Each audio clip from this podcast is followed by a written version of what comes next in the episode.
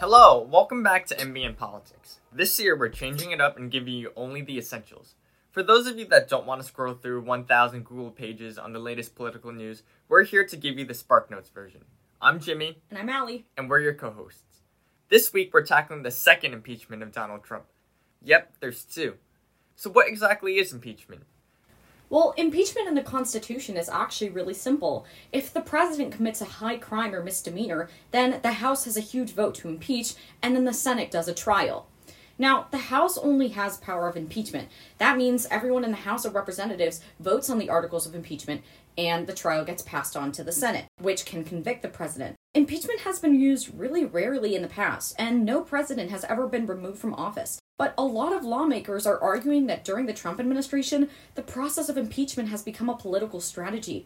The tricky part of impeachment is the high crime or misdemeanor. So it's on the burden of the Senate to prove whether or not a high crime or misdemeanor was actually committed by the president. Now, the big question is didn't Trump already get impeached? Well, yes, Allie. Trump already got impeached for a first time on December 18, 2019. The issue concerning the first impeachment started once a whistleblower accused Trump of withholding aid to Ukraine in order to pressure the Ukrainian leader to investigate Joe Biden and his son Hunter. Trump was trying to get an advantage in his re election, and further evidence included a phone call of Trump requesting the investigations. Now, the House of Representatives voted on two articles of impeachment abuse of power and obstruction of Congress. And since at this time the House was predominantly Democrats, both articles passed. The abuse of power article passed with a 230 to 197 vote, while the obstruction of Congress article passed with a 229 to 198 vote. Thus, Trump was impeached, making him the third president in history to get impeached. Now, once the articles moved on to the Republican controlled Senate, neither of them were able to be passed. He needed a two thirds majority in order to convict, and that capacity was not reached. The abuse of power article failed to pass by 48 to 52 vote, while the obstruction of Congress article failed to pass by 47 to 53 vote. But now Donald Trump is on trial again. What does this mean? What's he in trial for? Can he even be impeached or convicted if he's not president anymore? Well, these are all good questions. Trump is accused of treason for inciting violence against the federal government. This is all in reference to the riots that occurred on January 6th. After the presidential election, many Trump supporters didn't believe the election results. They agreed to a mass protest at the Capitol that ended up turning violent.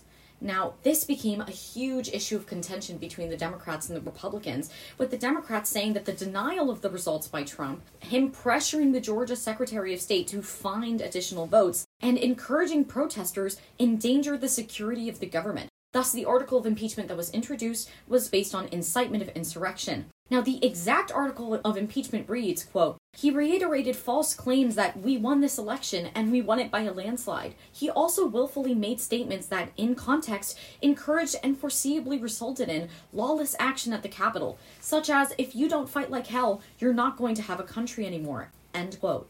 Now, the Senate has the power to convict Trump, which means he would be removed from office. However, this is not normal circumstances. Trump isn't actually a sitting president.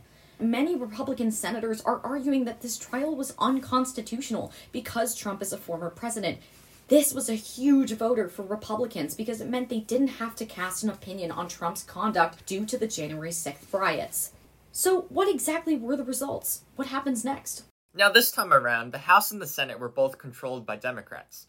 The article of impeachment passed in the House by a 232 yes vote to a 197 no vote and four abstains. Once the article moved into the Senate, even though Democrats controlled the Senate, they did not reach the two thirds capacity in order to convict. There were 57 yes votes and 43 no votes, with 58 Democrats all voting yes and 7 Republicans switching to a yes vote.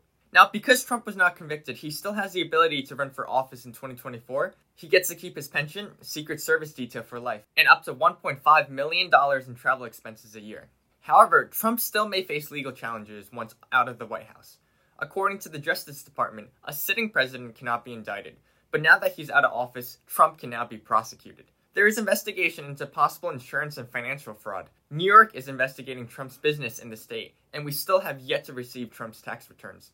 Furthermore, prosecutors in Georgia opened criminal investigation into the phone call Trump made to Secretary of State to find more votes. Some lawmakers suggested censure, which is a formal statement of disapproval, but Speaker of the House Nancy Pelosi was not on board and thought that it would just be a slap on the wrist and not harsh enough. Now, Trump is not happy with the impeachment at all, especially with Mitch McConnell. who, despite voting not guilty, said directly after that Trump is, quote, practically and morally responsible for the insurrection. Trump said in a statement released by his Political Action Committee that, quote, Mitch is a dour, sullen, and unsmiling political hack, and if Republican senators are going to stay with him, they will not win again. According to Politico, an earlier draft even mocked McConnell for having too many chins. This impeachment marks the end of four years of Trump in office, but without a conviction, there's no telling what'll happen in 2024. Tune in next week to learn more dummy politics and not be clueless at the dinner table. Ali Bianco and Jimmy He reporting for NBN.